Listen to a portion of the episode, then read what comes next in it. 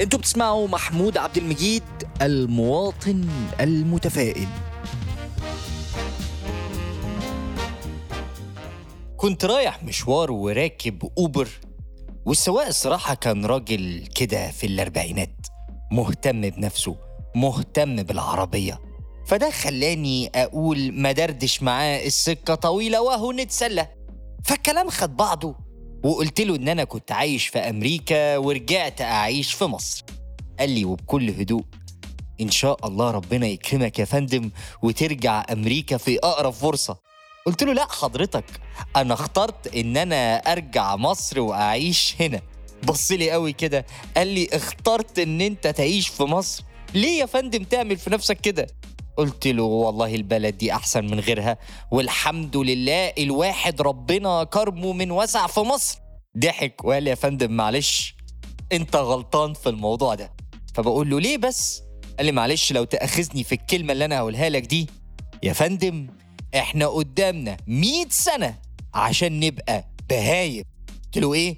قال لي آه والله يا حضرتك إحنا الوضع عندنا صعب قوي إحنا ما ينفعش تعيش في البلد دي.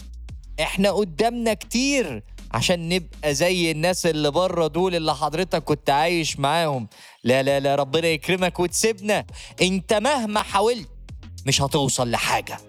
سألته سؤال. أنا يا جماعة كنت شايف إن هو سؤال طبيعي يعني. قلت له هو حضراتكم في البيت بهايم؟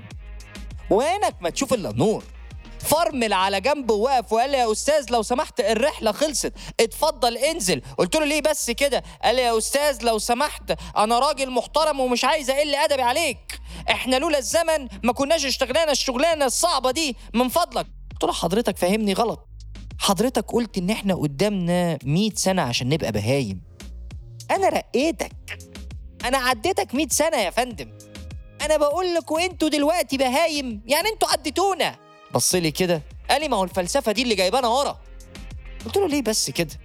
أنتوا حضرتك مش ناس زي الفل. قال لي ناس زي الفل ومتعلمين أحسن علام. قلت له جميل. معارفك قرايبك زيك كده. قال لي وأحسن كمان. قلت له طب مش شايفها غريبة يعني؟ إلا لما يبقى دايرة معارفك وقرايبك كلهم ناس زي الفل وجامدين وأنت تقول إن مفيش حد تاني كده ما يمكن في حد تاني كده. بص لي بطرف عينه وبص للطريق.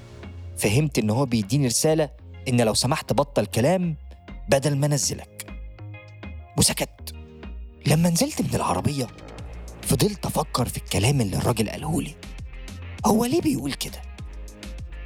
هو ليه عايش دور الضحية قوي كده؟ بس لما ركزت شوية لقيت إن دي مش مشكلته. ده أسلوب حياة. في ناس كتير عايشة بالطريقة دي.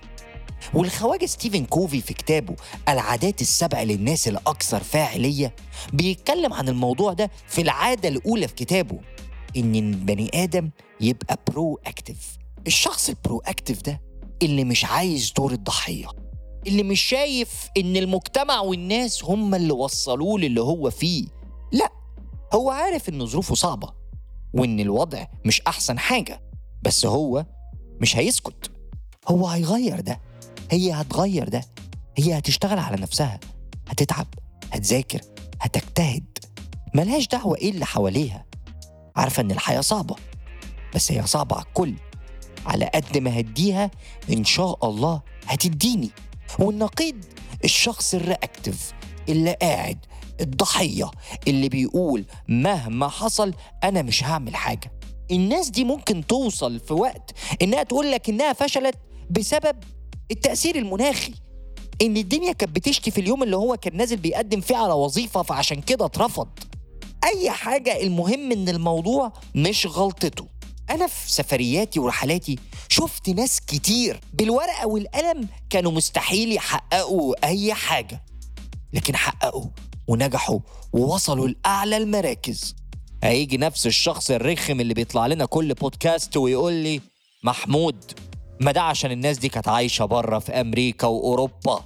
أنت بتناقض نفسك على فكرة. ماشي يا سيدي. هديلك واحد هنا في مصر. حياته تتكتب في كتب يا معلم. الحاج محمود العربي رحمة الله عليه صاحب شركة توشيبا العربي. الحاج محمود ده بقى طالع من قرية صغيرة في المنوفية. من وهو عيل صغير. كان بيدي تحويشة بتاعته لأخوه وهو مسافر مصر يقول له اشتري لي بومب وبلالين ويستنى العيد. أول ما العيد يجي يبتدي يبيع الحاجات دي لأهل القرية ويحوش الفلوس وكل عيد يعمل الموضوع ده. بدأ يتعلم من وهو صغير. معاش دور الضحية. بدأ يشوف إيه اللي يقدر يعمله عشان يحسن من نفسه وهو مش مكمل تعليمه.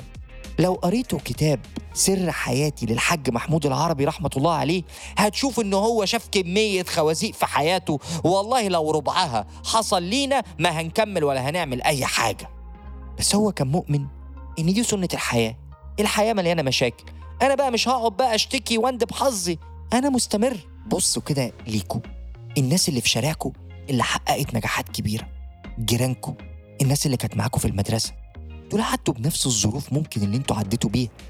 بس هم طوروا من نفسهم شوية. وانتوا كمان عندكم الفرصة. ما تفقدش الأمل. ما تقولش خلاص هم وصلوا أنا مش هقدر أوصل. طب آخر حاجة. بص يا سيدي. ربنا في القرآن بيقول لنا إن الله لا يغير ما بقوم حتى يغيروا ما بأنفسهم. يعني ربنا بيقول لنا في القرآن لازم إحنا اللي يبتدي التغيير من عندنا. نغير نفسينا وكمان بقى ربنا هيساعدنا وده أحسن مساعدة. ده المساعدة اللي إحنا مش عايزين أي مساعدة من حد تاني طالما جاية من ربنا.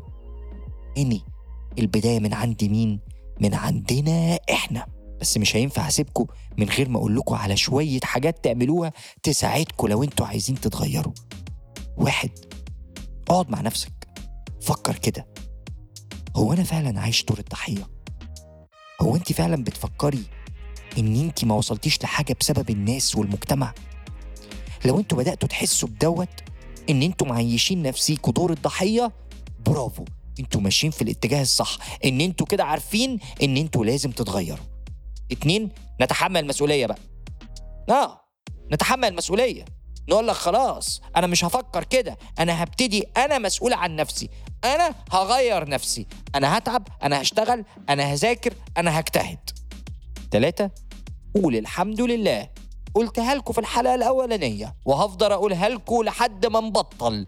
الحمد لله ليها مفعول السحر بتخلينا فعلا نحس بكرم ربنا علينا. ما عنديش حاجة تانية أقولها لكم بس هسيبكم بابتسامة وأشوفكم الحلقة الجاية. خلص كلامنا بس ما تنسوش تعملوا فولو لمحمود عبد المجيد المواطن المتفائل.